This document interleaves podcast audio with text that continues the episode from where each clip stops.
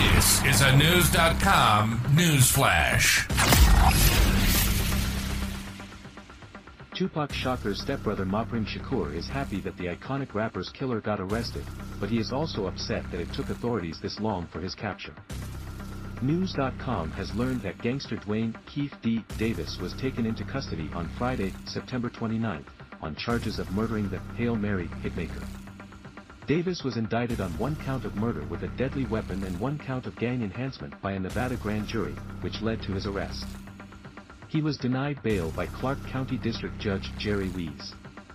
Chief Deputy District Attorney Marc DiGiacomo described Davis as the on-ground, on-site commander, and shot caller, who ordered the death of Tupac Shakur during a press conference in Las Vegas on Friday, September 29.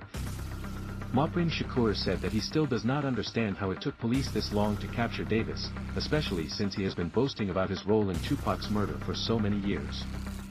He also said that it angered him knowing Davis would use his brother's name and death to gain attention over the years, as Davis had repeatedly boasted about his role in the murder of Tupac. I am a little numb because the timing is so curious because why now 27 years after his death?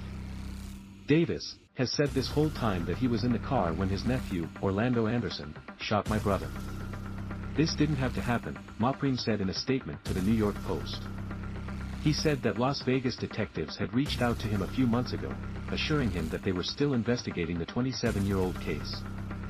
The timing was very curious and I was a little taken aback because this should have happened a long time ago, Mopreme told the Post. People talk, but that doesn't mean there was anything to it. And then I found out that the detective on the case suddenly retired. I was just baffled by the bolty, but someone else in the department did say they were still working on things and it's moving, he added. Mopreme further said that the delay in Davis's capture was just a blatant disregard for the memory of my father, who is the greatest rapper of all time and is an icon. Davis said so himself that he was definitely involved. He admitted this, the grieving stepbrother said.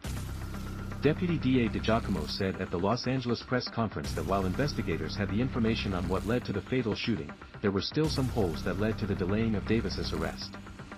What was lacking was admissible evidence to establish this chain of events. Davis admitted within that book that he did acquire the firearm with the intent to go hunt down Mr. Shakur and Mr. Knight, he said at the press conference. In his memoir Compton Street Legend, David wrote that Tupac and his entourage beat up his nephew Orlando Anderson earlier that night at the MGM Grand Hotel after a Mike Tyson boxing match, which sparked retaliation from him and his crew. He had claimed that Anderson pulled the trigger on Tupac as an act of revenge. Davis admitted he was inside a white Cadillac with Anderson and two others as they pulled up to Shakur's vehicle on the Las Vegas Strip the night of September 7, 1996, and shot him. At the time, Tupac was in a BMW driven by Death Row Records founder Marion Suge Knight as part of a group of approximately 10 cars. 25-year-old Tupac was shot four times that night and he died in a hospital six days later. Davis and Anderson were members of the Southside Compton Crips gang of which Davis claimed to be a five-star general.